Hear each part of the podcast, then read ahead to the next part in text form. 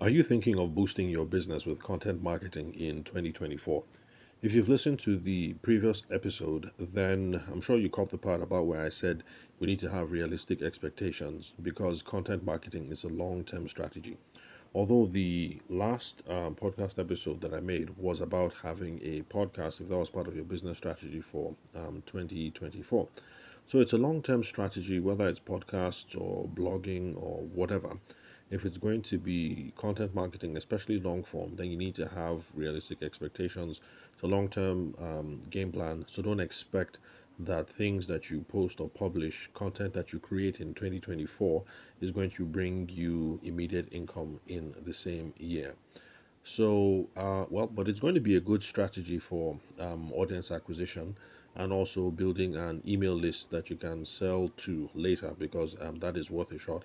That's for those of you who have um, businesses that uh, you can.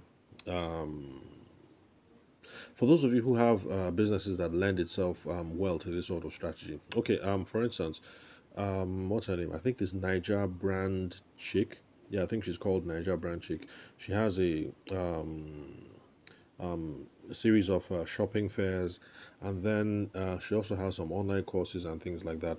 So for those kinds of um, businesses that have an info, uh, what's the word, infomercial element to it, then um, having an email list uh, that you get from the content that you put out, you know, people submitting their email addresses, you from the lead magnets that you put out. Um, you can use that as a good um, strategy to um, get some income, even if the content that you produce itself primarily doesn't get you um, any income. Anyway, so uh, what do you need for an effective content marketing strategy? So, if you're going to see this through, especially since it is a long term play, then you absolutely need a content calendar. That's what I like to call it. Some people like to call it a content schedule. Uh, other people who call it a content uh, matrix. It's called um, different things by different names, but the idea is the same you come up with a game plan that shows what you're going to publish, uh, when you're going to publish, uh, the kind of content you're going to publish. You're trying to front load all those um, uh, the critical uh, decision making, so you don't uh, wake up any day with um, writer's block, not knowing um, what it is that you need to do. So this is really really important. Um, it's pivotal if you want to use any kind of content marketing, because you can't leave the execution to your creative juices or your creative flow because sometimes you wake up on the right side of the bed and you're full of all kinds of creative ideas. And other times you wake up on the wrong side of the bed or you wake up on the right side of the bed but um, your kid is sick or you have a quarrel with your spouse your boyfriend or your girlfriend and then you have all the ebbs and flows that come not just with creativity but with um, life in general. And then plus even if you wake up and everything is cool everything is um, static and fine waiting for inspiration can be a buzzkill and waiting for inspiration uh, sometimes that just ends up wasting time. So it's a good idea to come up with a, sh- uh, a content schedule, a content plan, a content calendar, a matrix, whatever it is you want to call it, that will guide you through the kind of content that you should be creating, and also, uh, you know, to give you a sense of what it is that you should be talking about in your Instagram post or your podcasts or your um, let's see what else, uh, YouTube, um, YouTube Shorts, um, I mean, you get the gist. Whatever kind of content it is that you're going to be uh, putting up on social media or the internet. Now, if you do things this way, then posting is going to be consistent for you. Sharing content is going to be consistent for you. And that way you can compound on the attention that you receive um, for your business. So, for those of you who've been following my socials, you've seen the stats that I've shared um, on the growth of the podcast uh, the figures that I got from Spotify, and you've seen that in the last year, the podcast has grown um, close to a thousand percent.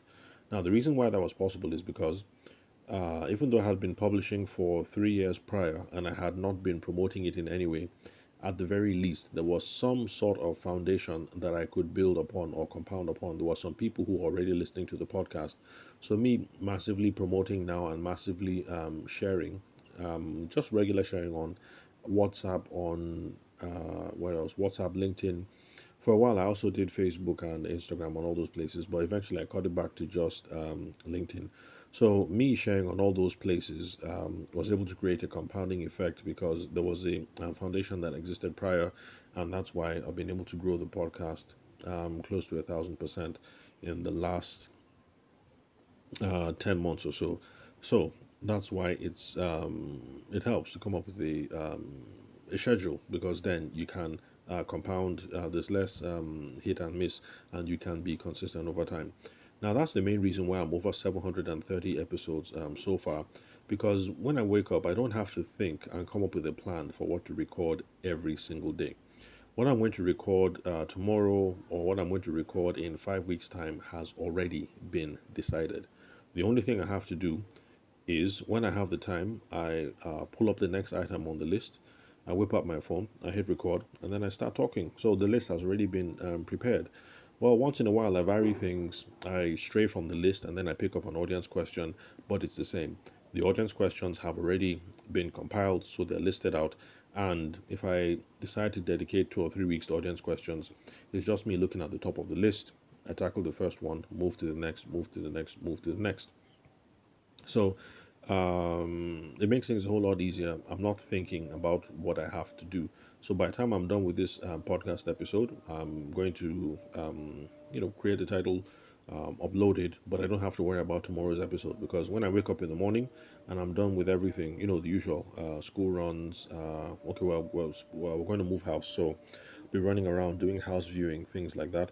So if we're in between house viewings and the next agent is not ready, and it looks like I have um, I have a spare uh, 20, uh, 20 or 30 minutes, all I have to do is whip up my phone, um, have a look, and see um, what is the next question I haven't tackled, or what is the next topic I haven't tackled, and then hit record and then start recording.